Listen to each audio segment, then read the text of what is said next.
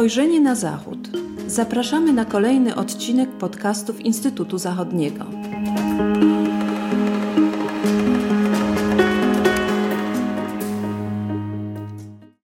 Dzień dobry.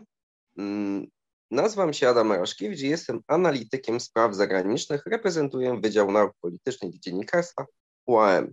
Moim dzisiejszym rozmówcą jest pan profesor Sebastian Wojciechowski z Instytutu Zachodniego w Poznaniu.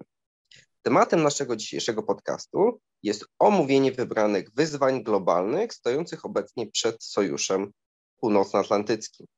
Szanowny panie profesorze, 30 listopada bieżącego roku w Bukareszcie zakończyło się dwudniowe spotkanie ministrów spraw zagranicznych państw członkowskich NATO. Podczas tego spotkania przeanalizowano szerokie spektrum różnorakich wyzwań i zagrożeń dla światowej architektury bezpieczeństwa oraz dla polityki bezpieczeństwa samego Sojuszu Północnoatlantyckiego.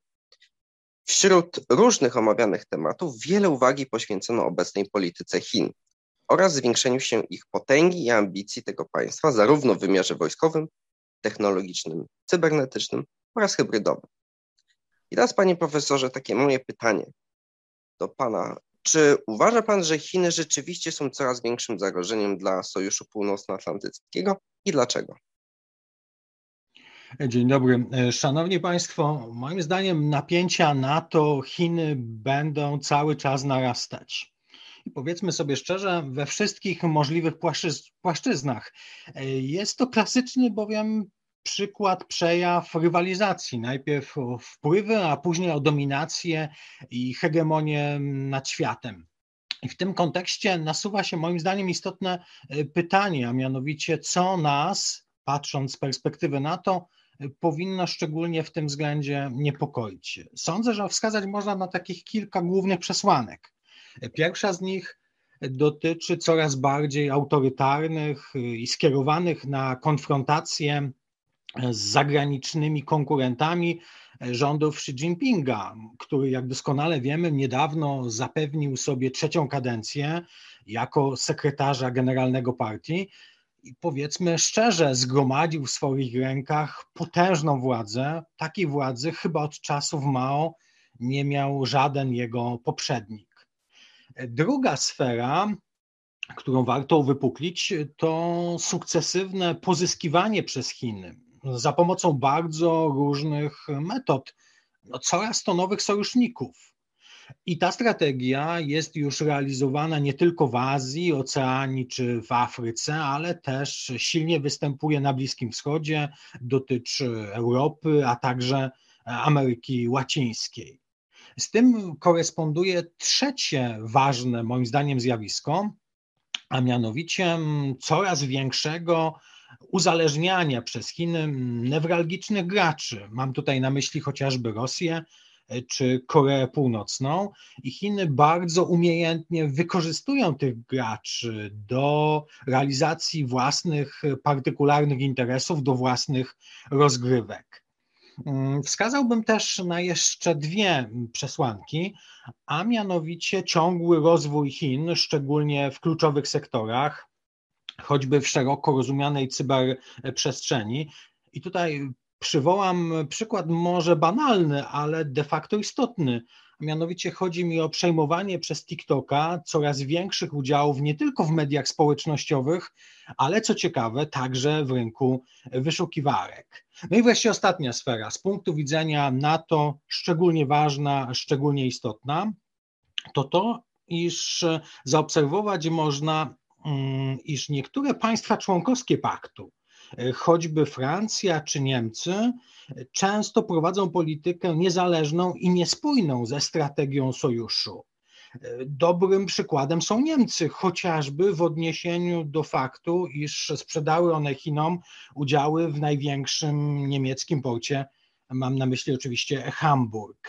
A przecież ten port, ta infrastruktura to instytucja o charakterze strategicznym i powiedzmy sobie wprost, y, strategicznym nie tylko z niemieckiego punktu widzenia, ale także strategicznym dla Unii Europejskiej czy chociażby NATO.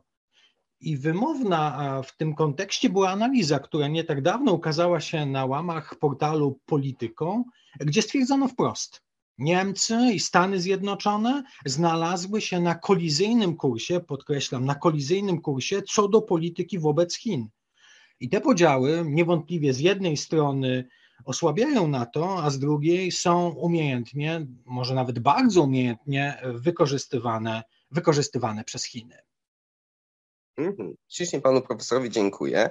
Jeszcze takie moje pytanie, czy, czy ta ostatnia wizyta kanclerza Scholza w, w Chinach nie doprowadziła w pewnym sensie do um,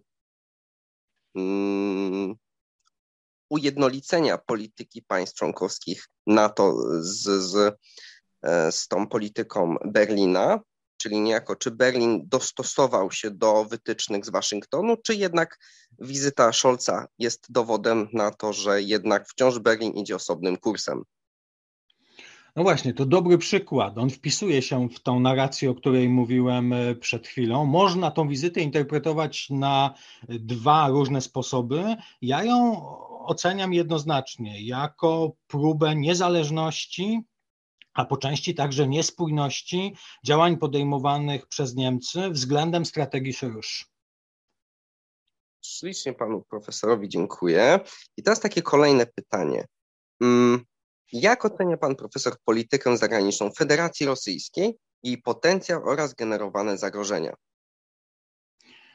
To kolejne trudne pytanie i kolejne trudne wyzwanie y, dla NATO. Analizując potencjał Rosji, a także generowane przez nią obecnie zagrożenia, jak doskonale wiemy, możemy rozpatrywać je w kontekście bardzo różnorakich determinantów, zarówno tych związanych z siłą twardą, jak i miękką, czego dobitnym przykładem jest, jest kazus Ukrainy.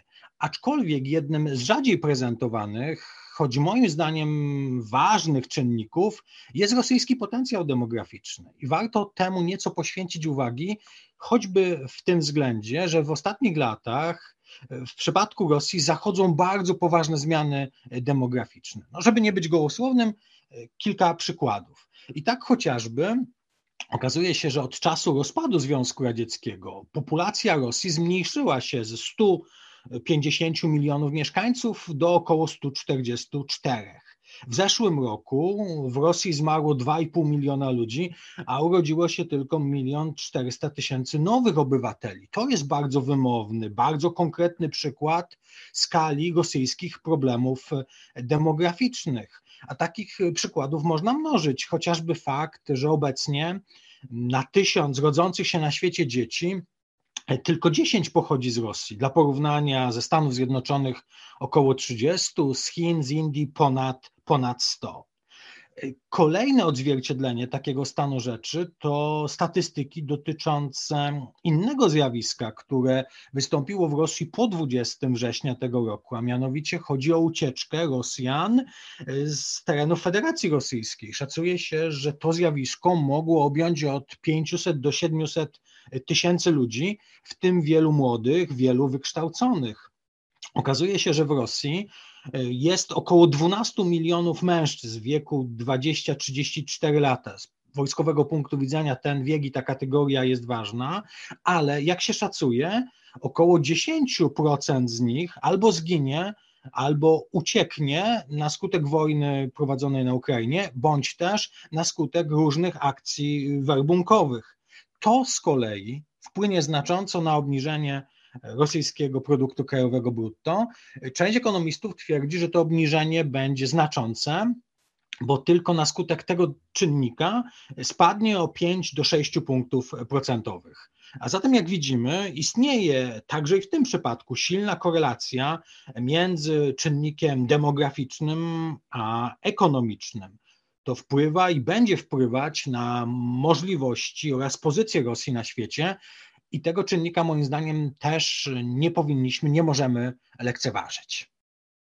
Mhm, czyli panie profesorze, reasumując, czyli można, można postawić taką hipotezę, że a, agresja Federacji Rosyjskiej na Ukrainę e, w pewnym sensie ma założenia bardzo XIX-wieczne. Chodzi o zajęcie terytoriów zamieszka oczekiwanych przez konkretną ludność, którą można by włączyć sferę tego rosyjskiego miru, tak? I uczynić z nich Rosjan. Czy można taką tezę? Znaczy, to niewątpliwie jest jeden z czynników, rzadziej podejmowany, rzadziej prezentowany. To spektrum y, motywów rosyjskich działań jest o wiele szersze, ale ten czynnik demograficzny jest istotny. Przy czym proszę zobaczyć, że paradoksalnie to się obróciło przeciwko Rosji nie tylko w wymiarze politycznym, militarnym czy ekonomicznym, ale także i demograficznym, bo wojna na Ukrainie nie tylko uwypukliła te problemy demograficzne, ale jeszcze bardziej je spotęgowała. No, ubytek 500 do 700 tysięcy ludzi, którzy uciekli przed werbunkiem, jest tego wymownym, wymownym przykładem. Podobnie jak sięganie po, po emerytów, tak? Wojsk, byłych wojskowych, których w tej chwili. Chociażby przestępców, tak? Zwalnianie przestępców, kazus Wagnerowców i tak dalej. Prawda, jak najbardziej. Panie profesorze, dziękuję ślicznie za odpowiedź na to pytanie. Czas nas e, goni, więc przechodzimy do kolejnego punktu. Mm, jak pan profesor odnosi się do kwestii groźby użycia broni masowego rażenia i tutaj ze szczególnym uwzględnieniem kwestii Korei Północnej? Tak, podczas y, spotkania ministrów spraw zagranicznych, o którym Pan wspominał, ta kwestia też była poruszana. Ona też jest istotna, zarówno dla NATO, jak i całej społeczności międzynarodowej. Y, moim zdaniem szczególne zagrożenie związane jest właśnie z Koreą Północną. I wynika to, jak sądzę, z połączenia, zespolenia trzech takich komponentów, a mianowicie zagrożenia wertykalnego, horyzontalnego no i wreszcie zagrożenia psychologicznego. Już wyjaśniam, co mam na myśli. To pierwsze zagrożenie, wertykalne, dotyczy arsenału, którym Korea Północna dysponuje, ale nie tylko arsenału atomowego, ale także biologicznego i chemicznego. Jak doskonale wiemy, ten arsenał cały czas jest powiększany i udoskonalany. Przypomnę, że tylko w tym roku Korea przeprowadziła co najmniej 70 prób pocisków i jest to więcej niż w ciągu ostatnich pięciu lat łącznie. Ale to jest dopiero pierwsza sfera zagrożenia. Druga to zagrożenie horyzontalne, dotyczy zasięgu północno-koreańskich rakiet, które mogą razić cele w wymiarze globalnym, także z uwzględnieniem niektórych państw europejskich. O tym nie możemy zapominać. Najgroźniejszy jednak jest y, chyba aspekt psychologiczny, dotyczący nieprzewidywalności i nieobliczalności działań koreańskich elit, zarówno tych politycznych, jak i wojskowych, na czele oczywiście z Kim Jong-unem. I w to wszystko wpisuje się z jednej strony nowa północno-koreańska doktryna jądrowa, która przewiduje możliwość nuklearnego ataku wyprzedzającego, a z drugiej polityka Chin i Rosji wspierających Koreę Północną. Przecież te dwa państwa chronią ją skutecznie chociażby przed nowymi sankcjami Rady Bezpieczeństwa ONZ tym wszystkim nie można też wykluczyć kolejnego zagrożenia, a mianowicie dalszej proliferacji broni jądrowej przez Koreę, choćby w postaci przekazania tej broni albo jej komponentów, bo przecież taki scenariusz też istnieje, zarówno aktorom państwowym, jak i pozapaństwowym, w tym chociażby grupom terrorystycznym. To jest realne zagrożenie dla NATO i dla społeczności międzynarodowej, tak jak wspomniałem na wstępie mojej wypowiedzi. I nie możemy go lekceważyć. Mhm. A panie profesorze, takie moje teraz nasunęło się pytanie w kwestii e, proliferacji broni atomowej i w ogóle niejako odczarowania broni atomowej jako środka prowadzenia działań wojennych. Jak doskonale wiemy, od 1945 roku nikt w działaniach wojennych nie zastosował tego typu e, narzędzia, a ostatnio słyszymy coraz częściej głosy z Moskwy o tym, iż e, Federacja Rosyjska nie wyklucza użycia broni atomowej. I teraz jak pan profesor e, zapatruje się na to zagrożenie w kontekście polityki Chin, dla których bliskiego sojusznika Federacji Rosyjskiej, dla Chin, dla których proliferacja broni atomowej, nawet nie do końca, jeżeli chodzi o aktorów niepaństwowych, a aktorów państwowych, tak, e, grozi sytuacją, kiedy bliscy sąsiedzi mm, Chin, Japonia, Korea Południowa, może Australia, w sytuacji e, użycia broni atomowej przez Rosję, czyli niejako odczarowania tego narzędzia w stosunkach e, międzynarodowych, same sięgnęłyby po tego typu rozwiązanie. Jak wtedy Chiny by na takie, taką sytuację się zapatrywały? No, to bardzo dobre pytanie i fajnie, że Pan poruszył tę kwestię. A mianowicie tutaj mamy z jednej strony z całym systemem naczyń połączonych, tak jak Pan słusznie wykazał, tu jest nie tylko ten wątek rosyjski, ale też chiński, północno-koreański, ba można dodać kolejny komponent, irański. Trzeba to rozpatrywać w perspektywie właśnie wieloaspektowej. To z jednej strony. A z drugiej strony pamiętajmy, że broń masowego rażenia nie jedno ma imię. To znaczy, nie tylko trzeba ją rozpatrywać w kontekście zagrożenia atomowego, ale tak jak wspomniałem, chociażby biologicznego, chemicznego czy radiologicznego. Jeżeli te wszystkie komponenty zaczniemy, zaczniemy rozpatrywać i analizować, no to mamy punkt wyjścia do kolejnej ciekawej analizy do kolejnego ciekawego spotkania. Jak najbardziej, zwłaszcza, że do końca wciąż nie wiemy, co Iran otrzymuje za drony. Tak? Część ekspertów twierdzi, że na przykład technologię jądrową od Federacji Rosyjskiej. Panie I jaką za to płaci cenę, prawda? I jaką za to płaci cenę? Jak najbardziej. Panie profesorze, teraz przejdziemy do ostatniego pytania już naszego podcastu dzisiejszego. Mianowicie, jak pan profesor postrzega kwestie wyzwań migracyjnych i ich zakresu oraz charakteru? Tak, wspominaliśmy o zagrożeniach twardych, warto też powiedzieć o tak zwanych zagrożeniach miękkich, pamiętając, że na to uwzględniać musi cały szereg różnych wyzwań i problemów, które stoją przed paktem, które stoją przed społecznością międzynarodową. Jednym z nich są właśnie kwestie migracyjne. I tutaj na wstępie chciałbym podkreślić, że z badań migracyjnych, które były przeprowadzone jeszcze przed pandemią COVID, wynika, że do Europy tylko z Afryki Północnej Bliskiego Wschodu chciało wtedy wyemigrować około 200 milionów osób. Obecnie ten zakres może być większy, biorąc pod uwagę chociażby wzrost liczby wojen i konfliktów, zmiany klimatyczne, zjawisko głodu i cały szereg innych determinantów. Realizacja takiego scenariusza, załóżmy, że tylko przez 10% z nich, czyli 20 milionów ludzi, może oznaczać i będzie oznaczać dla państw przyjmujących bardzo poważne problemy. Ale nie tylko polityczno-prawne czy ekonomiczno-społeczne, ale także problemy logistyczne czy chociażby ideologiczne, o nich często zapominamy. A tutaj okazuje się, że dla wielu mieszkańców Unii Europejskiej przyjęcie kolejnych migrantów jest bardzo trudne albo wręcz niedopuszczalne. Nie tak dawno badania ankietowe przeprowadzone we Francji pokazały, że ponad 70% ankietowanych Francuzów absolutnie wyklucza taką możliwość.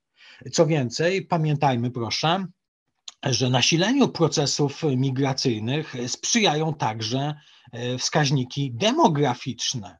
Wynika z nich na przykład, że do 2040 roku z jednej strony populacja Europy zmniejszy się, ale z drugiej strony, i to jest ważne i to chciałbym mocno podkreślić, populacja Afryki ulegnie podwojeniu. Już obecnie na tysiąc narodzonych dzieci prawie 350 rodzi się w Afryce, dla porównania w Europie tylko 50.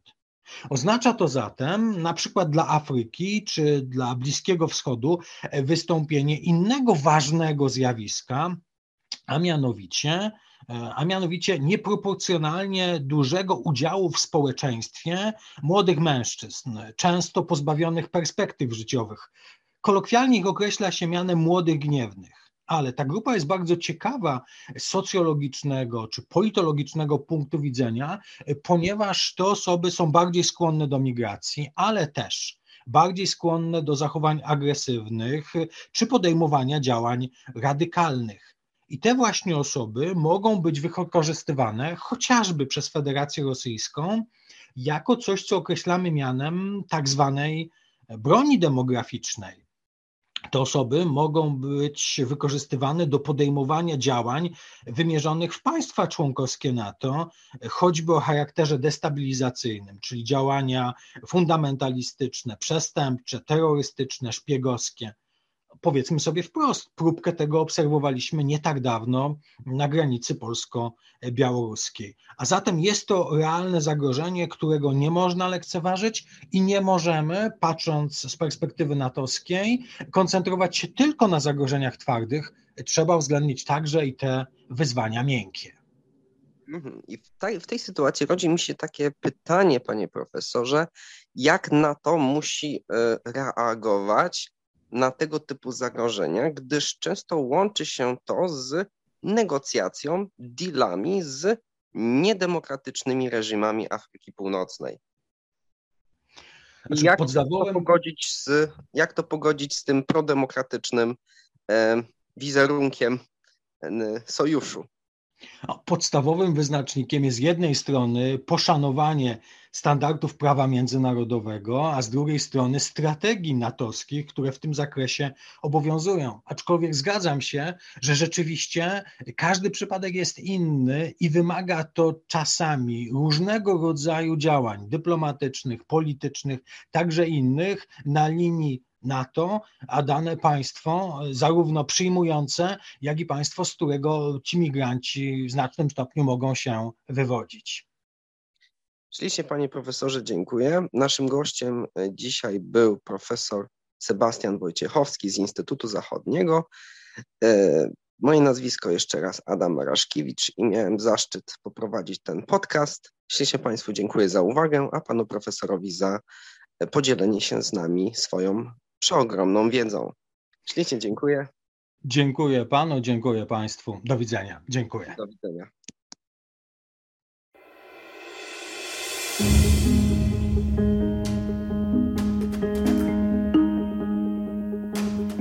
Spojrzenie na Zachód. Podcasty Instytutu Zachodniego. Podcasty Instytutu Zachodniego dostępne są na platformach Spotify, SoundCloud i Apple Podcasts oraz na portalu YouTube. Zapraszamy do subskrypcji. Dzięki niej będą Państwo na bieżąco z wszystkimi naszymi nagraniami. Do usłyszenia.